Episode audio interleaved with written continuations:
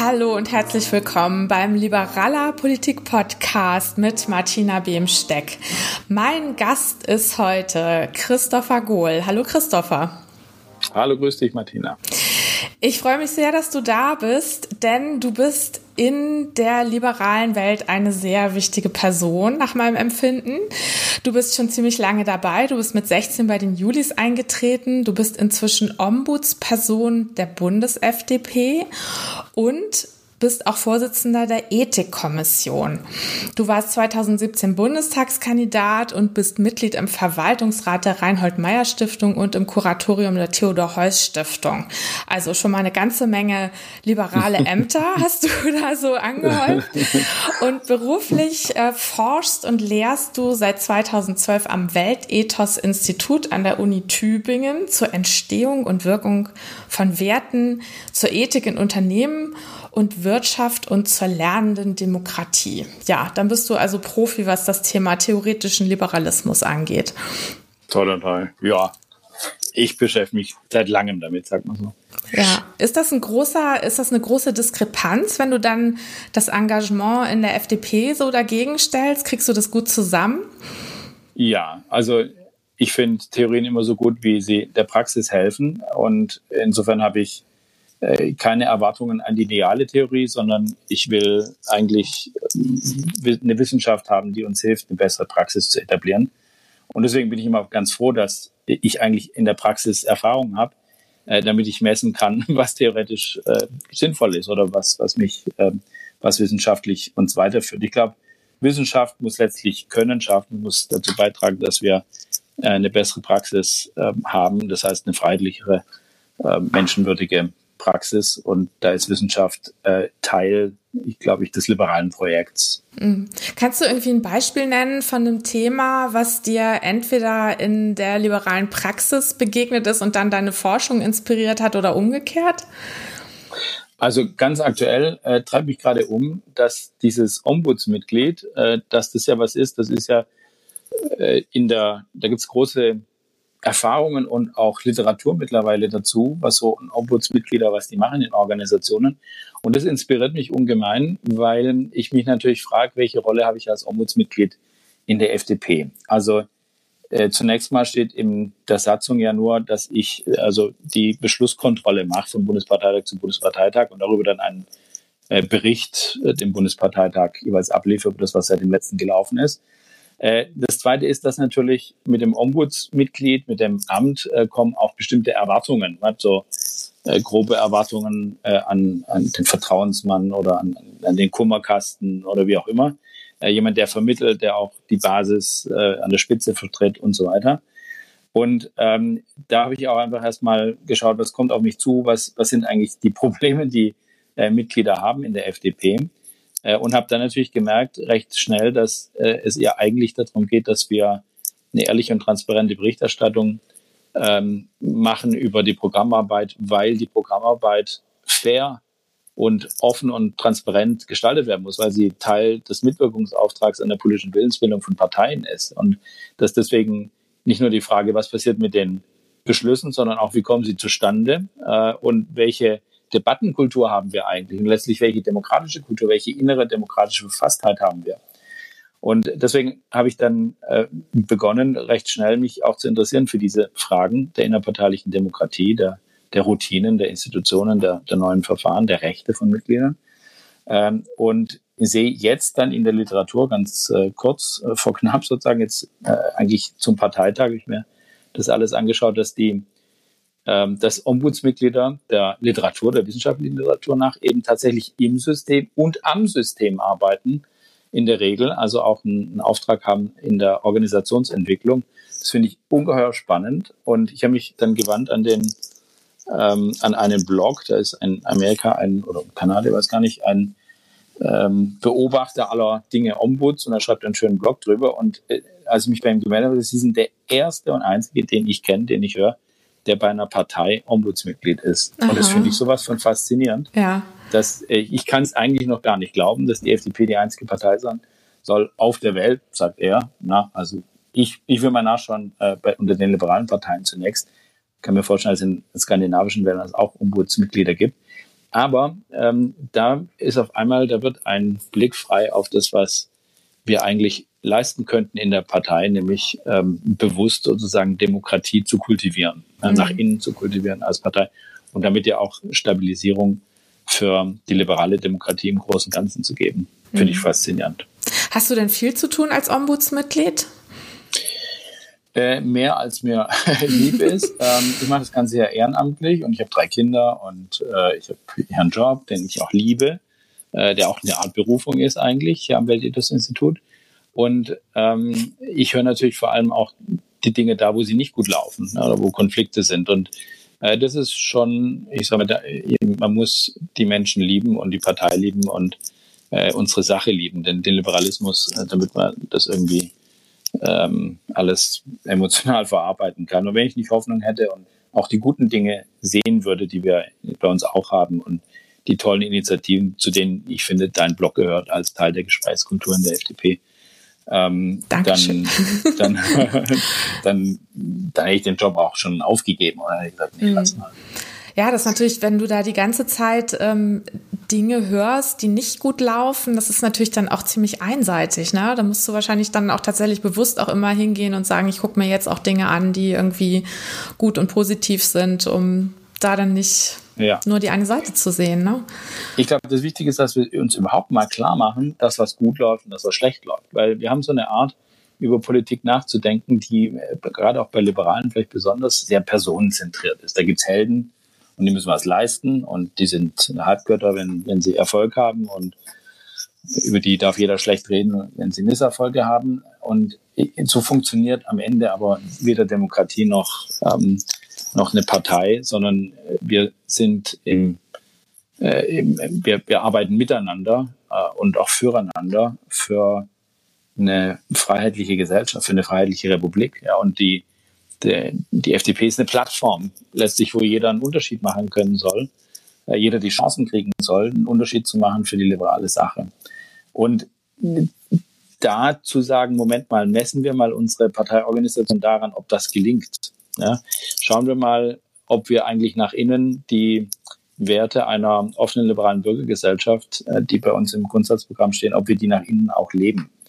Äh, das finde ich eigentlich äh, zum einen enorm frustrierend, weil wir die Frage selten stellen. Es gibt wenig Leute, die sich für Parteientwicklung, für Organisationsentwicklung, auch für Personalentwicklung wirklich interessieren. Jeder ist so der Meinung, ja, sollte man mal machen, aber ähm, was das heißt und auch welches Kapital da drin steckt und welches Potenzial für eine schlagkräftige, effiziente FDP. Das mhm. Tolle ist doch, weißt du, dass wenn wir inklusiv arbeiten, auf der einen Seite sozusagen uns gelingt, ähm, äh, partizipativ breit zu arbeiten, dann schließt es nicht aus, ja, dass wir nach, im Gegenteil, es zahlt darauf ein, dass wir nachher auch effektiv schlagkräftig sind.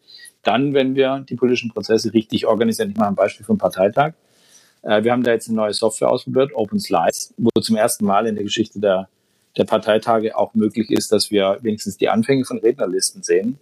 Ähm, da haben wir noch einen weiten Weg zu gehen, aber wir sind schon so weit gekommen. Wir mhm. sind schon so weit gekommen. Wir hatten 2011 auf dem Parteitag in Rostock 129, äh, glaube ich, Änderungsanträge zum Leitantrag nach heutigem äh, Standard äh, nicht besonders viel. Und damals sind wir daran gescheitert und sind nach Antrag, glaube Änderungsantrag 67 war der Parteitag zu Ende und wir mussten den Leitantrag zum Bundesparteitag im Bundesvorstand anschließend beschließen. Was für eine ja. äh, ein Armutszeugnis für eine liberale, äh, für die freien Demokraten. Ja, ja. Und dann haben wir angefangen, auf Digitalisierung zu setzen und schau, wo wir heute sind. Ja, wie effektiv wir tagen können ähm, äh, dank solcher digitalen Innovationen und äh, gleichzeitig wie offen das ist und wie einfach das ist für Delegierte auch an einem besseren Text mitzuarbeiten. Hm.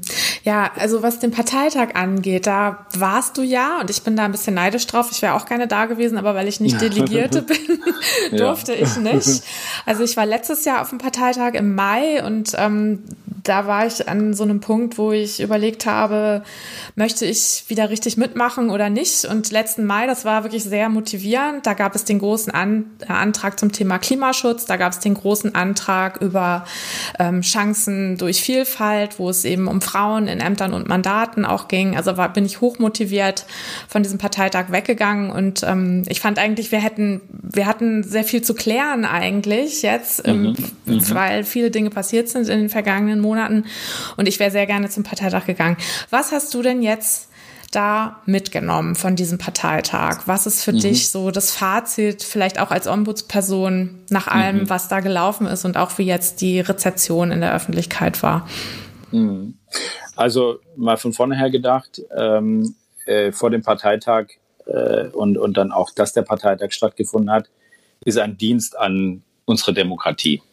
Ja, zu zeigen, dass sich Parteien, äh, dass die Bundesparteitage abhalten können, unter Corona-Bedingungen, unter Pandemie-Bedingungen, dass sie äh, durch ja, Vorsichtsmaßnahmen gewährleisten können, dass äh, auch ein, ordentliches Tagen äh, möglich ist. Das ist ein Verdienst der FDP und das freut mich enorm. Alle anderen Parteitage haben entweder noch nicht stattgefunden oder hatten einen sehr starken digitalen Anteil, also ein voller Parteitag. Wir waren 560 Delegierte. Äh, das soll uns mal einer nachmachen. Und das war ein gutes Zeichen, bin ich stolz drauf. Das Zweite ist, wir hatten natürlich auch viel äh, jetzt aufzuarbeiten und zu besprechen. Ähm, aber ich finde auch gut, dass wir nicht nur nach hinten geschaut haben, sondern dass wir uns auf unsere Aufgabe besonnen haben. Wir wollen unser Land besser machen. Und deswegen haben wir einen guten Leitantrag beschlossen. Äh, und äh, da auch, glaube ich, äh, diese zwar durchaus ein Besinnungsantrag. Ja, wir haben uns auf bestimmte Stärken besonnen und äh, die da reingeschrieben. Bildung gehört dazu, Digitalisierung sehr stark, klar, die Wirtschaftskompetenz. Ich habe auch mit Kollegen von der Kommission Freiheit und Ethik dafür geworben und dann glücklicherweise auch der Parteitag dem zugestimmt, dass wir auch einen größeren Absatz oder drei Absätze machen, ähm, größeren Teil sozusagen über Bürgerrechte und Demokratie, äh, über den Parlamentsvorbehalt, äh, über äh, ein starkes, selbstbewusstes Parlament, auch über die Bedeutung von Wissenschaft und äh, in der Demokratie, an das Verhältnis Wissenschaft-Demokratie, was ja, wo wir uns dazu bekennen, dass äh, wir sagen, Wissenschaft ist natürlich die Grundlage von demokratischen Entscheidungen äh, oder auch von äh, demokratischen Beratungen. Sie ersetzt die nicht. Ja, wir wollen ja keine Expertokratie. Äh, aber ganz selbstverständlich ist Wissenschaft Teil der demokratischen Meinungsbildung. Äh, uns wichtig, dass wir sie haben. Also insofern zwei Punkte, äh, die gut waren. Wir haben den Parteitag gehabt, wir haben nach vorne geschaut und auch äh, den, einen, schönen, finde ich, einen runden Liberalismus dann beschrieben für uns ähm, als Angebot an, an die, ans Land. Und dann gibt's ja da noch so andere ähm, äh, Ereignisse, die uns beschäftigen und äh, Pannen in der Kommunikation oder in, wie, wie sich unser Bundesvorsitzender ausgedrückt hat, das war Panne, das war auch eine Panne, ähm, äh, die äh, er da äh, gegenüber der Linda Teuteberg ähm, sich geleistet hat.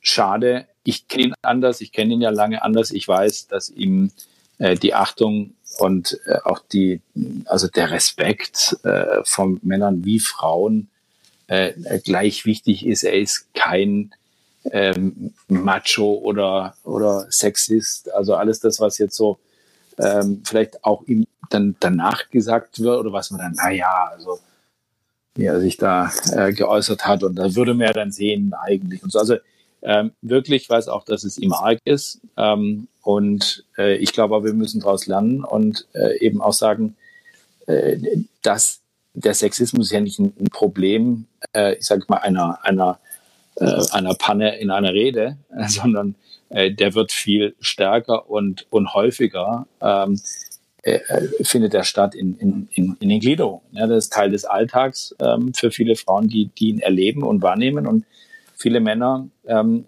können gar nicht nachvollziehen, was und warum und welche ähm, Formen des Sexismus äh, Frauen in der Partei manchmal erleben. Und ähm, die, finden, die erleben sie auch nicht immer sozusagen in der öffentlichen Rede, sondern es ist ja dann auch eben zwischen den Tagesordnungspunkten oder auf dem Gang oder wie auch immer. Oder eben so was, was äh, manche Leute, manche ältere Herren für Witze halten. Ähm, und da haben wir einfach, da haben wir, glaube ich, noch also ganz viel jetzt an Klärung, an Selbstaufklärung notwendig ähm, dass wir respektvoll und partnerschaftlich miteinander umgehen. Ja. Das muss ich auch in der Sprache widerspiegeln. Ja, genau.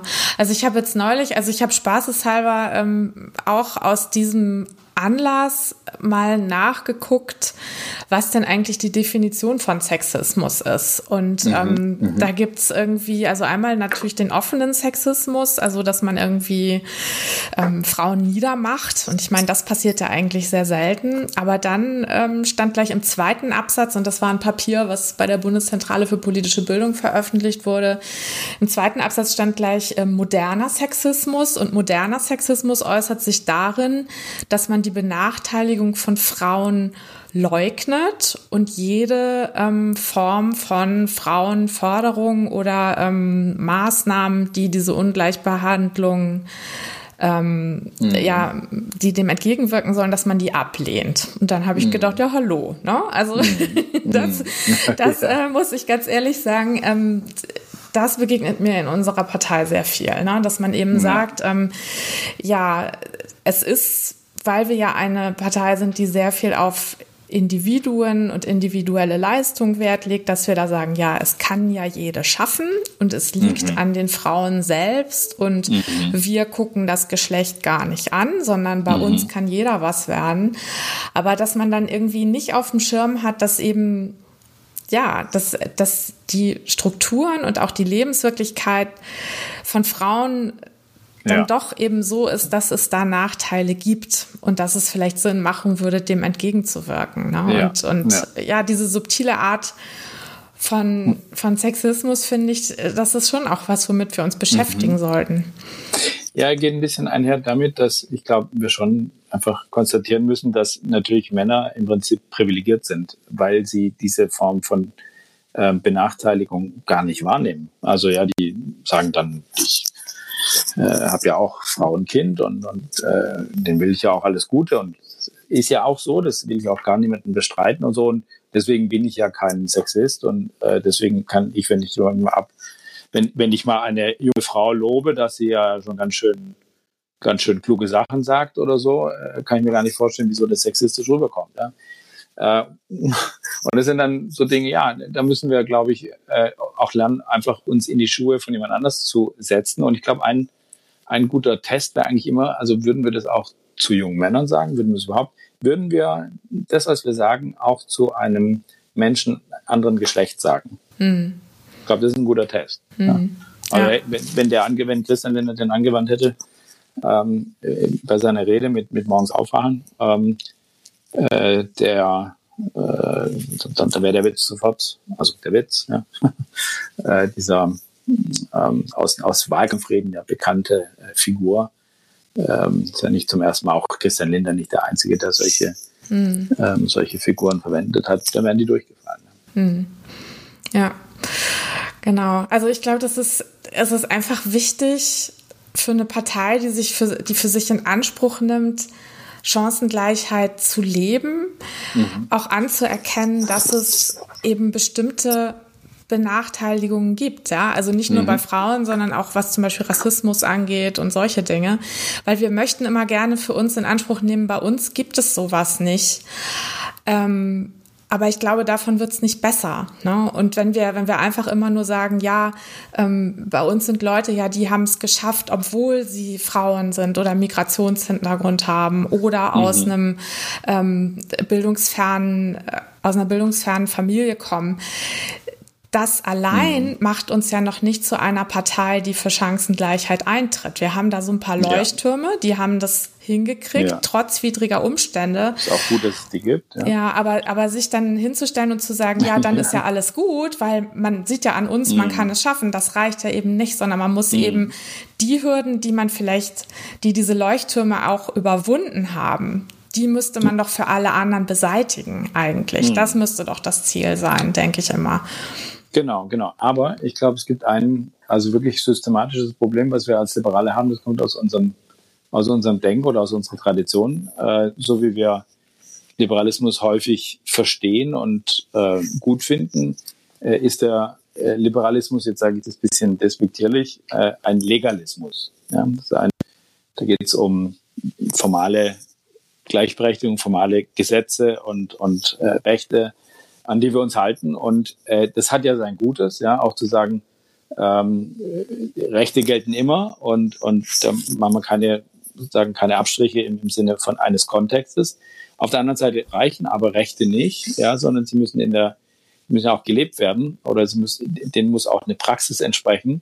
Ähm, ich nenne es den Liberalismus als Lebensform, als demokratische Lebensform, muss sich in ein Miteinander äh, übersetzen, in das Verhalten, in die Interaktion, ins gegenseitige Miteinander, ähm, was wir in der Partei dann leben. Und dann reicht es eben nicht. Aber diese kulturellen Fragen, die auch moralische Fragen sind, die sind bei Liberalen spielen die keine große Rolle. Ja, weil man Kultur hält man für Oper und äh, Moral hält man für was Grünes. ja, oder, oder für alle anderen sind die großen Moralisten. Ja, du kriegst mm. immer Applaus, äh, wenn du bei der FDP schimpfst gegen irgendwelche Moralisten. Aber dass der Liberalismus ein moralisches Projekt selber ist, schon immer war. Schon, also ich will gar nicht sagen, äh, seit Adam Smith, noch viel früher, Liberalitas, ja, die, die Tugend, das war eine Liberalitas, war die Tugend der Großzügigkeit, auch der Gemeinsinnorientierung, der, der Sorge sozusagen um, ich sage das jetzt mal modern, es war, es war eine Form des Freisinns. Ja, es war eine, ein Wissen darum, dass dieses freiheitliche, respektvolle Zusammenleben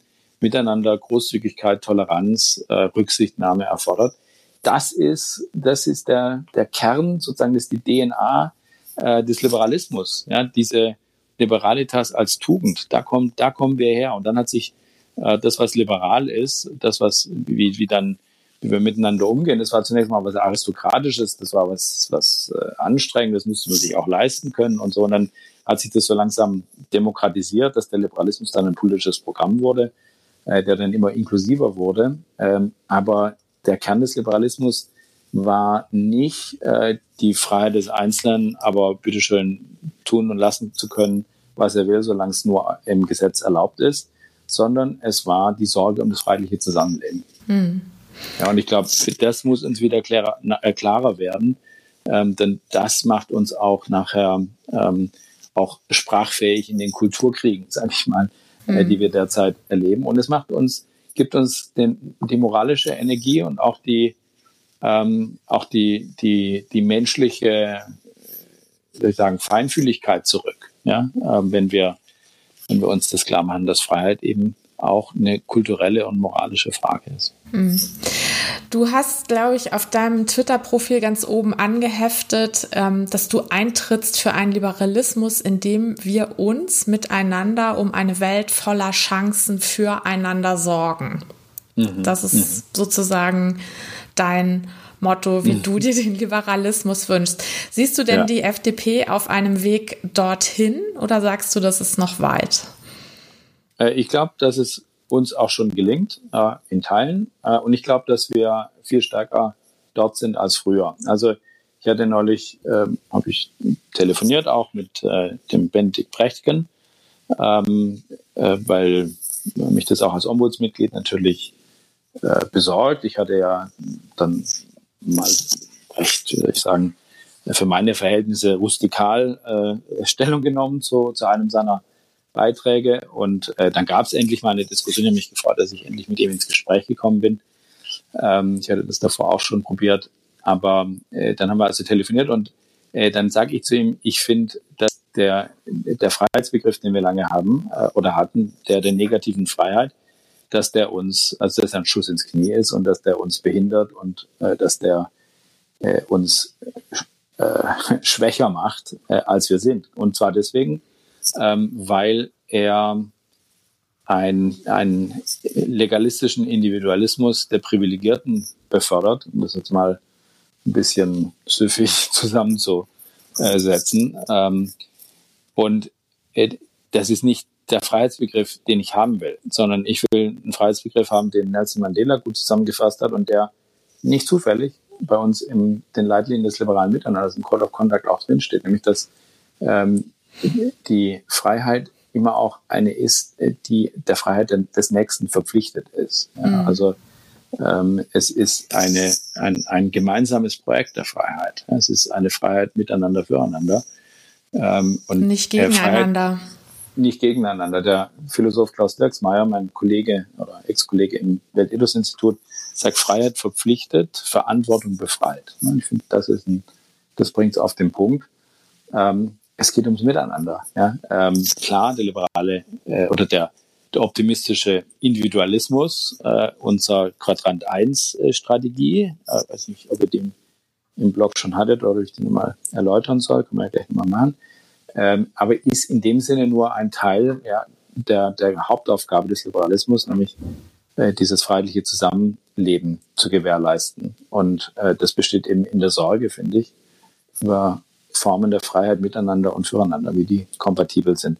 Und dann sagt der Benedikt Brechtgen zu mir, äh, ich habe den Eindruck, dass wir schon viel stärker weg sind vom negativen Freiheitsbegriff als früher. Und ähm, das glaube ich auch. Und ich glaube, da steckt auch viel Arbeit dahinter. Und die Arbeit hat angefangen äh, mit den Karlsruher Freiheitsthesen von, ähm, die ich ja damals noch im Dehlerhaus, heute ja Genscherhaus, in der äh, Abteilung politische Planung äh, auch vorangebracht habe. Ich habe ja damals die Grundsatzdebatte äh, organisiert und äh, wir haben dann diesen Chancenliberalismus, äh, diese äh, Kernidee nachher auch unseres Leitbildes da dann verankert in These 1, ja, dass der Liberalismus Chancenpolitik betreibt und äh, dass es uns um die Gewährleistung äh, von einer Freiheit für jeden Einzelnen ähm, geht. Und die ist voraussetzungsreich. Ja, die braucht Institutionen, die braucht äh, Politiken, die Chancen geben, Einstieg, auch mal Ausstieg, auch mal zweite, dritte Chancen. Und die braucht am Ende natürlich aber auch eine Kultur der Verantwortung, der ähm, Kultur für, oder eine Kultur des Freisinns, also als einer Form verantworteter Freiheit. Hm. Also ich habe ähm, bei der Recherche einen Text von dir gefunden, der war von 2016 im The European. Mhm. Und äh, da beziehst du dich, glaube ich, auch auf eine Strömung innerhalb der FDP, die damals irgendwie liberaler Aufbruch hieß, was ja im Grunde so ähnlich ist wie das, was man von Libertären auf Twitter im Moment ähm, so lesen kann. Und da hast du geschrieben, ja, staatlicher Zwang ist ein Problem für Liberale, aber nicht das einzige und wenigstens in Deutschland selten das Hauptproblem, sondern das Hauptproblem, dem sich liberale Politik stellt, ist es für jeden einzelnen Menschen Chancen auf ein selbstbestimmtes Leben zu gewährleisten. Mhm. Ja, das fand ich sehr gut. Also das entspricht auch genau dem, wie ich ähm, Liberalismus sehe. Wie war denn mhm. das damals, dieser, äh, dieser liberale Aufbruch? Äh, äh, Gibt es die Leute noch? Gibt es diese Gruppierung noch? Oder hat sich das irgendwie zerstreut? Oder siehst du noch, dass mhm. die irgendwie eine Rolle spielen? Oder wie ist das jetzt eigentlich? Also äh, ich, ich könnte nur was Falsches sagen. Ähm, äh, beziehungsweise ich, ich, das Einzige, was ich sicher sagen kann, ist, ich habe schon lange nichts mehr von Ihnen gehört. Okay. Ähm, das kann jetzt viel heißen. Die kann es noch geben und äh, sie sind aktiver denn je, aber nicht mehr so öffentlich. Oder äh, es kann heißen, dass die tatsächlich nichts mehr machen. Ich weiß es nicht.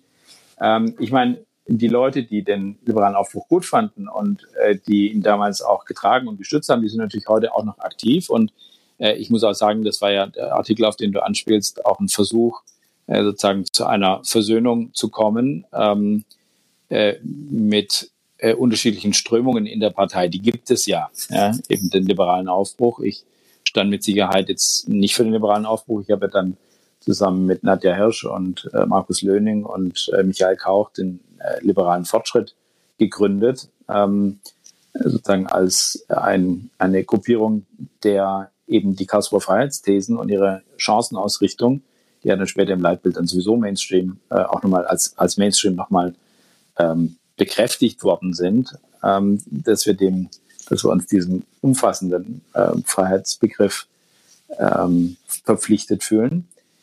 Ähm, und ich finde es auch ein gutes Zeichen, dass wir äh, zu einem Miteinander gefunden haben, dass wir uns jetzt nicht kaputt gemacht haben. Ich habe immer das so empfunden, dass Leute, die sich für den liberalen Aufbruch interessiert haben, äh, dass äh, die eben, die hatten häufig die ideelleren ähm, äh, Motive. Ja, die hatten äh, und, und das, das weiß ich zu wertschätzen. Ja, also ich finde es gut. Ich will auch, ich habe auch Anspruch an den Liberalismus, auch ideellen Anspruch an den Liberalismus.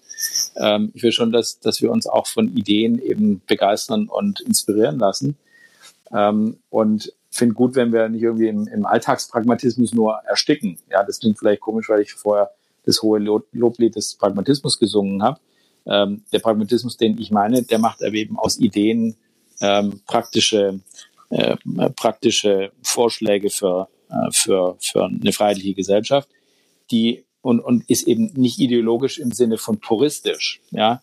Und ich habe manchmal das Gefühl, dass Leute, die beim liberalen Aufbruch sind, die haben auch so, ein, so, eine, puristische, so eine puristische Vorstellung äh, von, es gibt eine liberale Idee und die ist dann auch von bestimmten Leuten, äh, älteren weißen Herren auch, die alle tot sind, äh, auch genau schon bestimmt worden und die die werden dann genauso umgesetzt oder müssen jetzt umgesetzt werden. Und äh, das muss man einfach nur mit Nachdruck und Selbstbewusstsein tun. Und da muss man halt auch mal bereit sein, sich Feinde zu machen und nicht so liberalala und kuschel-kuschel, ja, sondern ähm, mal richtig hinstehen und eigentlich ein sehr männlicher Liberalismus, natürlich auch kein Wunder, ähm, gibt da auch klar, gibt auch dort engagierte junge Frauen in diesen, ähm, hat ja auch hauptsächlich dann Stipendiatinnen und äh, Stipendiaten und, und Julis und so angesprochen.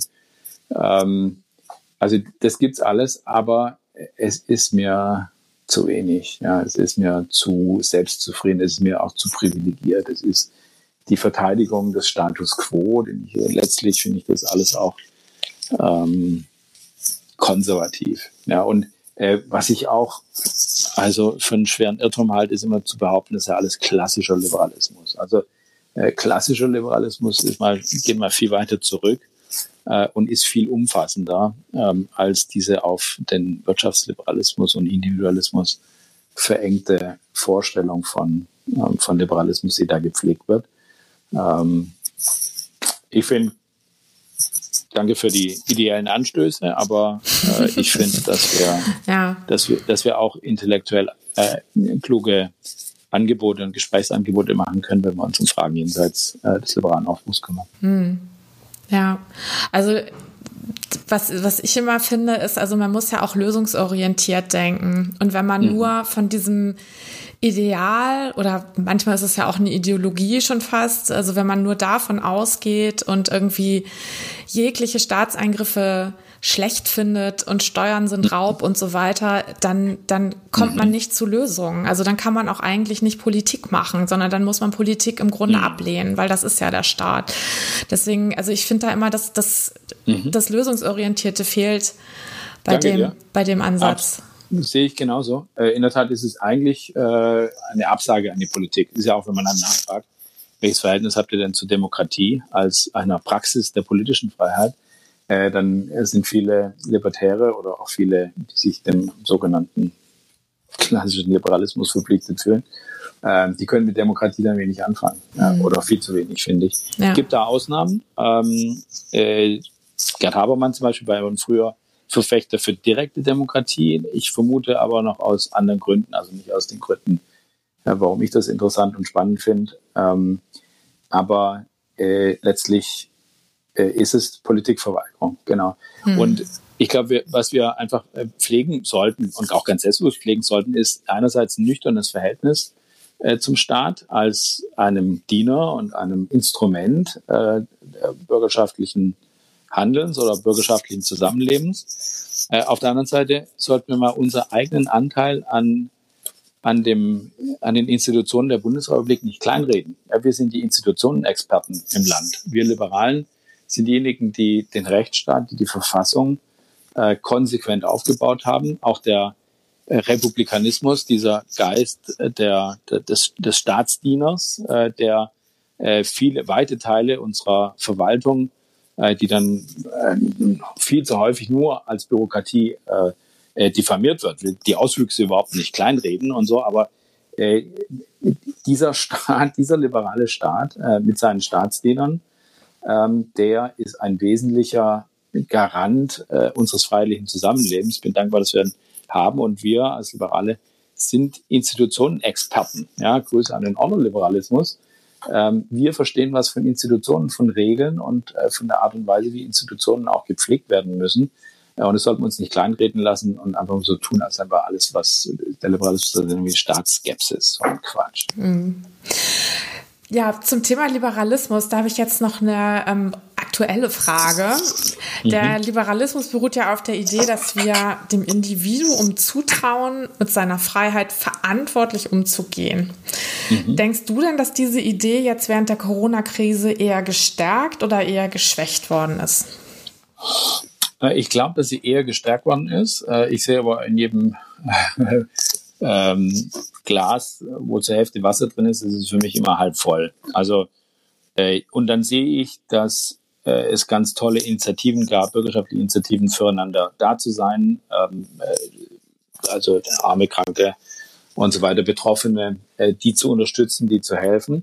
Äh, ich finde auch, dass äh, das weitgehend gut klappt mit äh, der Selbstbestimmung äh, in, in der Umsetzung der Abstandsmaßnahmen und äh, äh, Masken tragen und so. Und äh, wir sind weit weg ja, von dem, was in unserem Nachbarland in Frankreich passiert ist, wo äh, du eine Ausgangssperre hattest und nur mit einem mit einem Stück Papier äh, überhaupt dann auf die Straße durfte, einen begrenzten Zeitraum, dann durfte eine Person einkaufen mit einem mit einer Bescheinigung der Behörde, dass sie die einzige Person ist, die für eine Familie gerade einkauft. Und wenn, davon waren wir ja weit, weit weg. Ja? Und jeder, der, der anderes behauptet, oder kann auch sein, dass es lokal mal solche Auswüchse gab, ich weiß es nicht, äh, ist es in Deutschland nicht die Norm, ähm, sondern ich glaube, wir haben es eigentlich gut gemacht. Und ähm, da zeigt sich noch was anderes. Ich habe auch den Blick in, nach Holland, äh, wo ja auch liberale Parteien regieren.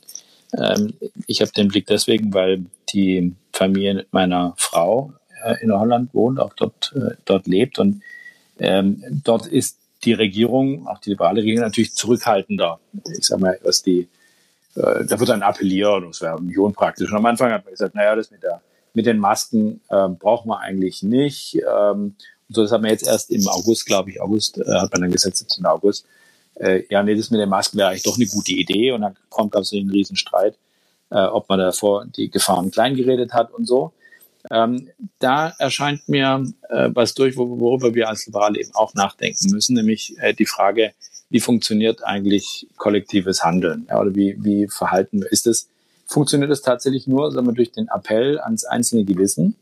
Äh, oder inwieweit sind ähm, ist, sind öffentliche Vorbilder, sind ähm, äh, auch mal äh, wie soll ich sagen, Empfehlungen oder auch äh, Verordnungen ähm, Teil einer, einer freiheitlichen ähm, eines freiheitlichen Zusammenlebens. Ja, also inwiefern hilft es auch, äh, wenn verbindlich für alle und damit ja auch entlastend für den Einzelnen gesagt wird, das neue Normal ist jetzt erstmal, dass wir Abstand halten und Maske tragen. Das ist ja zunächst mal auch eine Befreiung. Ich muss nämlich nicht die ganze Zeit Sorge haben, ob ich äh, angesteckt werde, ja, oder ähm, ich muss nicht, ich komme nicht in diese dämlichen äh, Kulturkriege rein wie in den USA, wo ja, genau. äh, wenn genau. du eine, wenn, wenn du eine Maske trägst, du dich rechtfertigen musst. Also es ist ja eine Entlastung, in dem Sinne auch eine Befreiung, äh, wenn klar ist, es gibt eine bestimmte äh, Default, jetzt ja, eine, eine Art Normal für, für einen bestimmten Zeitraum, in dem aus Gründen der Freiheit, ja, weil Freiheit nichts kostet, außer äh, ich nehme Rücksicht auf andere. Ähm, ja, dass dann eben auch mal eine Verordnung Teil der, äh, des liberalen Programms sein kann. Ich glaube, das müssen wir, da müssen wir ehrlich mal drüber reden. Ne? Mm, genau. Ja, das habe ich auch schon öfter gedacht, dass ja in dem Moment, wo ich selber nicht jedes Mal jetzt entscheiden muss, handle ich jetzt richtig oder falsch oder kann ich das jetzt verantworten, hier ohne Maske rumzulaufen, ja oder nein, sondern wenn ich einfach da weiß, was ich zu tun habe, dass ich in dem Moment ja dann auch wieder Gedanken und Energie frei habe, mich um die Dinge zu kümmern, um die ich mich eigentlich kümmern möchte. Ne? Und so ja. das, ähm, ja, den Gedanken hatte ich schon hatte ich auch schon ja. öfter. Worauf ich aber eigentlich mich, hinaus wollte, war also zum Beispiel jetzt so eine Situation wie ähm, beim Bundesparteitag. Also sind ja alles liberale Delegierte, die Freiheit und Verantwortung ja eigentlich komplett auf dem Schirm haben müssten. Und ähm, da gab es aber jetzt Hygienescouts, die rumgelaufen sind und die Delegierten daran erinnert haben, dass sie Abstand halten und eine Maske tragen sollen.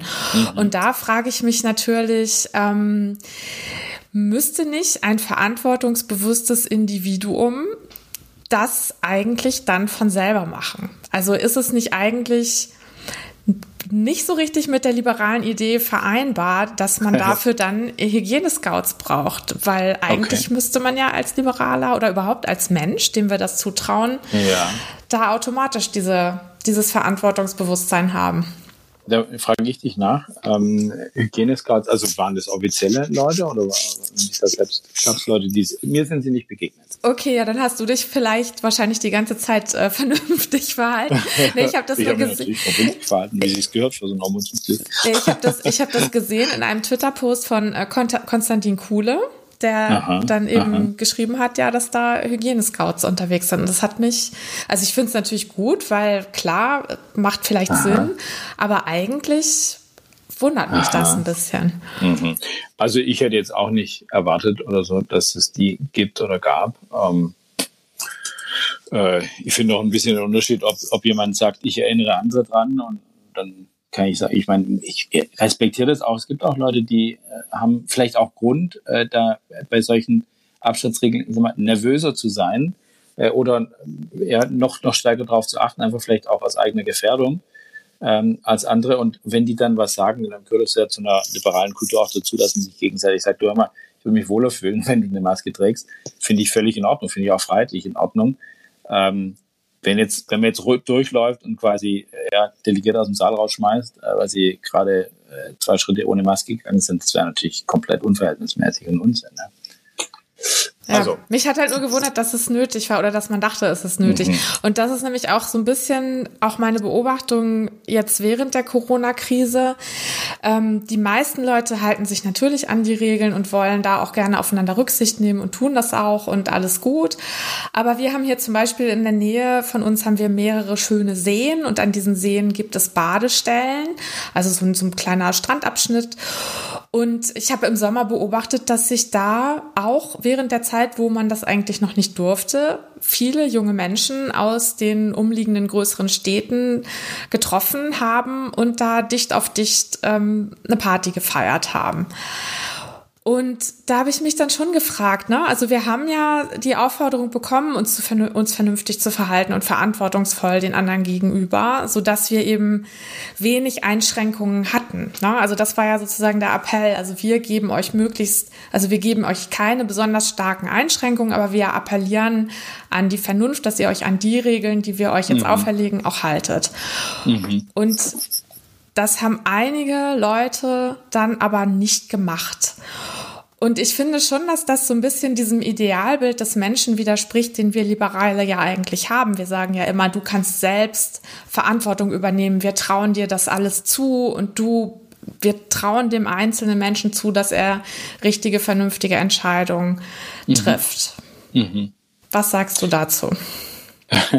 Also ich äh, finde das auch richtig, dass wir dass, dass das der Standard ist, dass wir das den Leuten zutrauen und dass wir gleichzeitig dürfen wir auch gar nicht enttäuscht sein, dass es nicht immer klappt.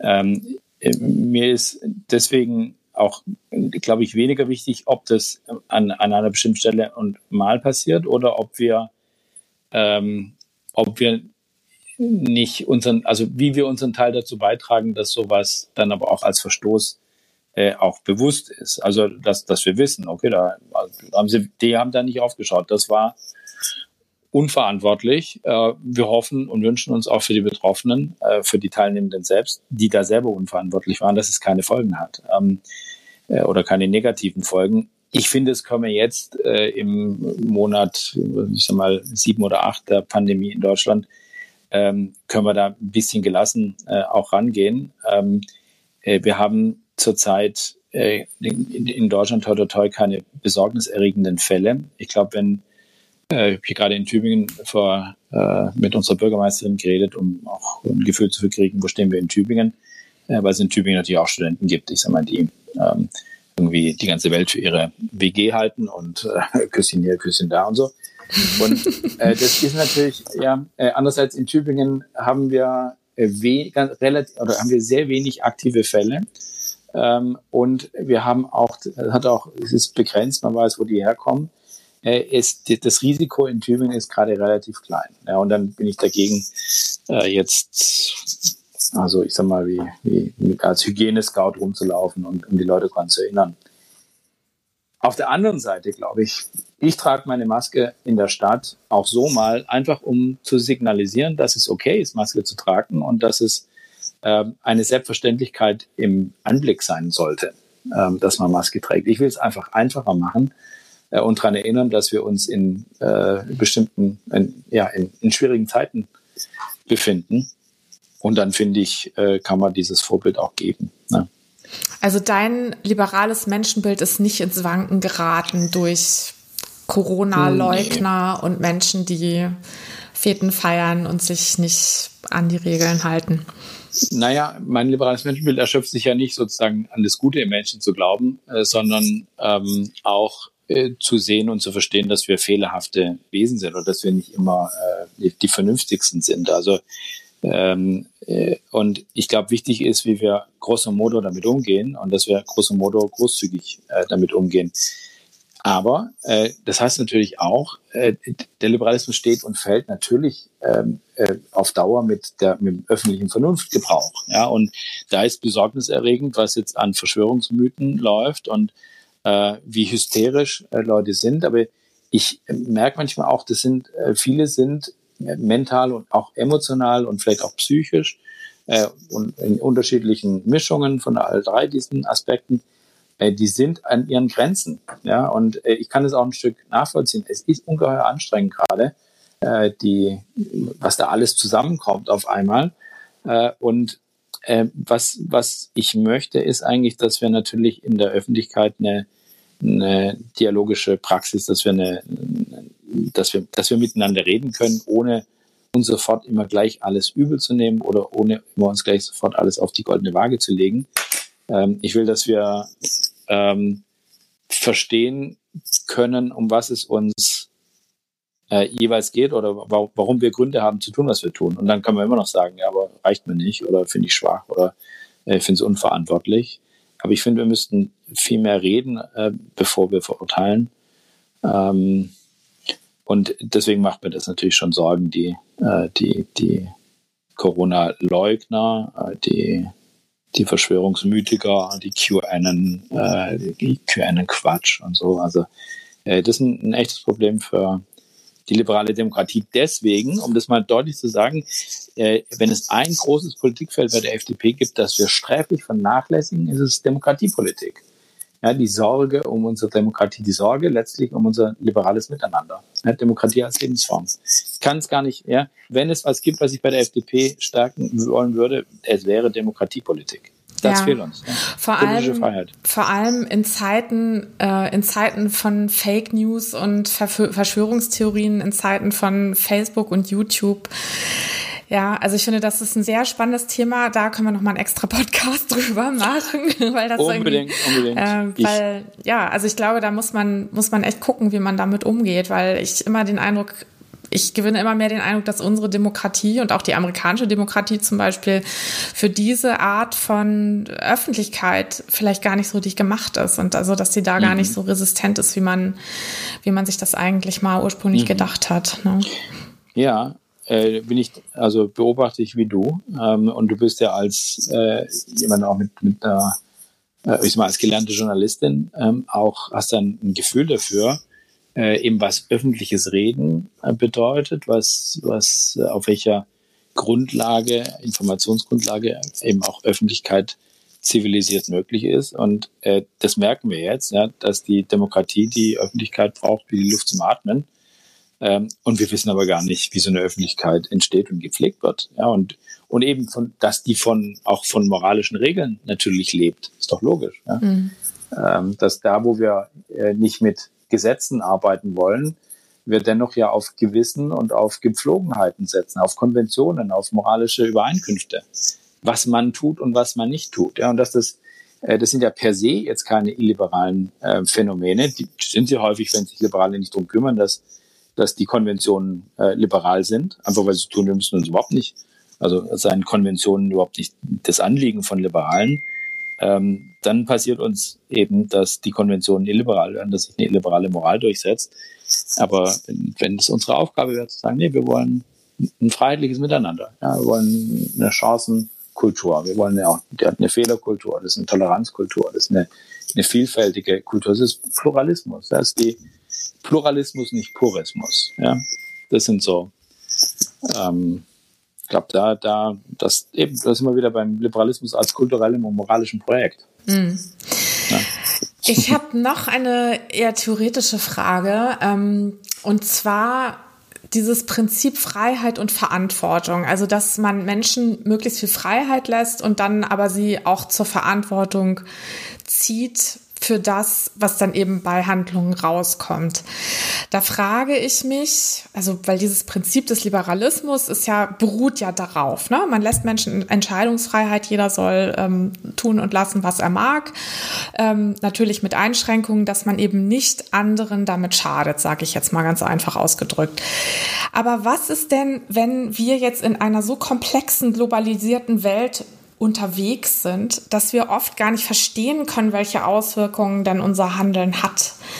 Macht es da überhaupt noch Sinn, dieses Prinzip Freiheit und Verantwortung anzuwenden, weil ich ja gar nicht bei jeder einzelnen Entscheidung, die ich so im Alltag treffe, überhaupt übersehen und verstehen kann, welche Auswirkungen das hat. Also zum Beispiel, ich war bisher immer davon ausgegangen, wenn ich mir bei Aldi eine Packung Bioschinken kaufe, dass die, ähm, dass es a dem Schwein irgendwie einigermaßen gut gegangen ist, zweitens, dass ähm, äh, keine Menschen unwürdig behandelt wurden bei der Herstellung und drittens auch, dass das Plastik, was ich hinterher in den gelben Sack schmeiße von der Verpackung, dass das nicht in irgendwelchen asiatischen Ozeanen landet. Ja, und das stimmt aber ja alles nicht. Und ich werde dafür als Person aber nicht zur Verantwortung gezogen. Und ich spüre die Auswirkungen höchstens indirekt. Ist es, funktioniert dieses Prinzip dann noch Freiheit und Verantwortung, wenn das alles so komplex ist und ich, ich die Folgen meines Handelns gar nicht überblicken kann? Mm, mm. Also ich finde die Frage nach Freiheit und Verantwortung ähm, spannend und wie, wie weit reicht sie? Äh, und ich finde es eine Grundfrage auch der globalisierten Welt und am Weltethos-Institut äh, ist es natürlich äh, eine, wenn wir zugespitzt über unsere Grundfrage diskutieren wollen, dann fragen wir immer, bin ich dann an allem schuld? Ja? Bin ich dann an allem schuld? Und das ist natürlich eine Variante, die zugespitzte Variante der Frage, bin ich für alles verantwortlich? Und ich glaube, was wichtig wäre, ist zu sagen, also äh, klar, Verantwortung ist zunächst mal, ich muss auch äh, vernünftig wissen können, äh, was die Folgen meines Handelns sind. Ist die Voraussetzung dafür, dass ich überhaupt verantwortlich tätig sein kann. Ähm, und dann kann man in Frage stellen, äh, wie weit geht und reicht diese Verantwortung.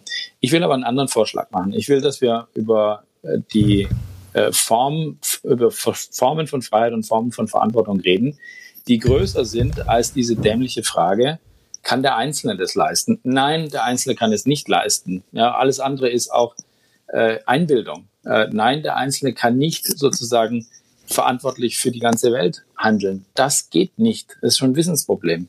Aber gemeinsam können wir es. Ja, und deswegen ist die Gemeinsamkeit so wichtig. Deswegen ist gemeinsam ist so wichtig, was wir ablagern an Wissen, an Erfahrung, an Konsequenzen aus Fehlern aus der Vergangenheit in die Konventionen, in die Gepflogenheiten, wie wir miteinander umgehen, ja, in die Gesetze, in die Institutionen, die regulieren, wie wir miteinander umgehen. Das sind doch letztendlich, äh, sind das eigentlich, ähm, ich sag mal, konsequent, diese, diese Institutionen und auch die Konventionen, die verkörpern die Weisheit, ja, die, die, die Lektionen der Vergangenheit, hat sich in der Vergangenheit bewährt, dass wir uns dann so und so reguliert haben mit diesen Konventionen, mit diesen ähm, Institutionen, weil wir dann freiheitlich zusammenleben konnten. Ich sage mal im großen jetzt Idealbild. Äh, ich will dann auch gleich sagen, jede Konvention und jede Institution verdient, dass wir immer wieder testen, stimmt's denn eigentlich, reicht es denn? Ja, früher haben wir, wie du sagst, ja, dann, dann war Bio schon ein Vorteil, weil dann gab es ein Mindestmaß an Verantwortung, was wir voraussetzen konnten und dann waren naiv und wir lernen dazu, ähm, dass es nun auch äh, alles heißt, was wir uns an Paradies für die Welt erwarten. Ähm, nee, das steckt im Bio dann halt auch nicht drin. Aber dann gibt's halt neue Biosiegel und dann äh, gibt's, lernen wir dazu und sagen, okay, das eine Biosiegel, das ist nicht so weitreichend wie das andere. Und dann arbeiten wir sozusagen damit. Und ich will vorschlagen, dass wir über eine lernende Demokratie reden. Ja, dass wir darüber reden, wie wir als Demokratie ähm, aus Fehlern lernen, aus Kritik, ja, aus Kritik zu Korrektur kommen. Das ist der, der Grundvorgang, öffentliche Kritik und öffentliche Korrektur, das ist äh, das kleine Einmaleins der, der Politik. Ja, das ist Politik als Problemlösung. Ja, die Probleme, die wir neu aufgeworfen haben durch unser Handeln oder die, die wir erben, die sich, ja, die, die, die sich uns stellen, so und jetzt bearbeiten wir die experimentell. Ja, das ist ein, äh, der, der Marco Buschmann hat äh, gerade einen schönen Tweet heute gehabt, der da über die offene Gesellschaft geredet oder war bei Instagram, redet über die offene Gesellschaft äh, und sagt, es ist ein Experimentierraum. Wir wissen es nicht, ja, äh, was genau funktioniert.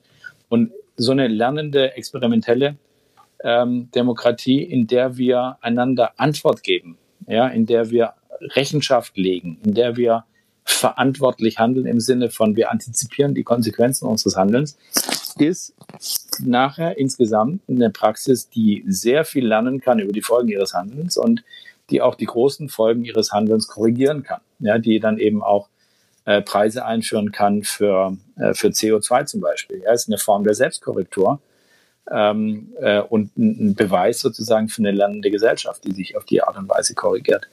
Also insofern, ich glaube, freiheitliches Leben heißt, ähm, oder Freiheit setzt voraus, dass wir lernen, was die Konsequenzen unseres Handelns sind. Das heißt, Freiheit setzt ihren verantwortlichen Gebrauch immer voraus. Davon können wir nicht abrücken. Im Gegenteil, ich glaube, da steckt noch ganz viel Potenzial drin. Dann, wenn wir Verantwortung nicht äh, so einfach verstehen als die Aufgabe, äh, mit der jeder dann allein gelassen ist, äh, mhm. sondern Verantwortung ist eben eine gemeinschaftliche Praxis. Deswegen sage ich auch, zum Liberalismus gehören neben der, den Freiheitsordnungen für alle und den Chancen für jeden, gehört die Verantwortungskultur, die durch alle äh, und durch jeden Einzelnen dann auch praktiziert wird. Ja. ja, das hast du schön gesagt. Das war ein sehr schönes thematisches Schlusswort, bevor ich jetzt zu meiner Standardschlussfrage noch komme. Ja, ja. Wenn du ein Ministerium übernehmen müsstest, in Bund, Land oder ein EU-Kommissariat, welches mhm. wäre das dann und warum? Also ich würde natürlich am liebsten so eine Art Demokratieministerium haben, ähm, als ein Querschnittsministerium, so wie man ein Digitalministerium hat. Auf der anderen Seite ist das nun nicht so ganz ähm, äh, realistisch. Ich finde Demokratiebeauftragten auch nicht schlecht. Ich finde das spannendste Ministerium mit Abstand ist eigentlich das Entwicklungsministerium. Also mhm. äh, für wirtschaftliche Zusammenarbeit, wie auch immer. Äh, äh, das Ministerium von Müller. Warum? Weil dort Entwicklung letztlich zusammengedacht wird. Ja, da ist Gesundheit dabei, da ist äh, Außenpolitik dabei, da ist äh, Wirtschaft natürlich dabei, da ist Soziales dabei. Äh, das heißt, die Frage, wie kommen wir und wie kultivieren wir Verhältnisse, in denen jeder Lebenschancen hat. Ja, der internationale Entwicklungszusammenarbeit ist ja auch geprägt vom Capability Approach von Amartya Sen, dem liberalen Ökonomen, äh, der ganz eng angelegt ist oder der, der, der eng verwandt ist, ohne dass es explizit ist, der eng verwandt ist mit dem Lebenschancenansatz von Ralf Dahrendorf. Ähm, und darum geht's, ja, dass wir eine Chancen, von Chancenarmut zu Chancenreichtum kommen und dass wir Verhältnisse herstellen auf der Welt, in denen jeder Mensch am eigenen Ort schon Chancenreichtum hat und das nicht woanders suchen muss. Ähm, einfach Verhältnisse schaffen auf der ganzen Welt, die lebenswert sind, der die wo man gerne lebt und wo man, wo man, wo man ein gutes Leben führen kann. Und deswegen, wir sollten uns kümmern um die Voraussetzungen guten Lebens äh, und wir sollten uns kümmern um die vielfältigen Bedingungen guten Lebens und die ähm, äh, das ist eine fundamental andere Sicht auf den Liberalismus als äh, die Frage oder den Liberalismus sozusagen als Verteidigungsbastion eines, ähm, äh, eines Individualismus zu verstehen, der schon frei ist und jetzt durch alle anderen unfrei gemacht werden soll. Hm. Ja, ein sehr, du bist, glaube ich, der Erste, der das Entwicklungsministerium haben wollte. Die meisten anderen wollten das Finanzministerium haben. Deshalb ja, ja halt eine ja. schöne Abwechslung. Ganz vielen Dank für dieses Gespräch. Es hat mir sehr viel Spaß gemacht, dir zuzuhören und ich wünsche dir weiter für deine Arbeit an und in der liberalen Partei alles Gute. Martina, ich danke dir ganz herzlich vor allem auch für deinen Podcast und für die Vielfalt an Stimmen, die du uns äh, in den liberalen, in die liberale Debatte mit einbringst. Das ist ein echter Gewinn. Und ich wünsche dir noch viel, viel mehr Zuhörer Danke. Äh, in Zukunft. Der Teil der lernenden Organisation, der lernenden FDP. Danke dir. Danke dir. Das war der Liberaler Politik Podcast mit Martina Behmsteck. Wenn es dir gefallen hat, freue ich mich, wenn du eine Bewertung dalässt, zum Beispiel bei Apple Podcasts, denn das erleichtert es anderen Hörerinnen und Hörern, diesen Podcast zu finden. Auch über ein Abo freue ich mich und wenn du beim nächsten Mal wieder dabei bist.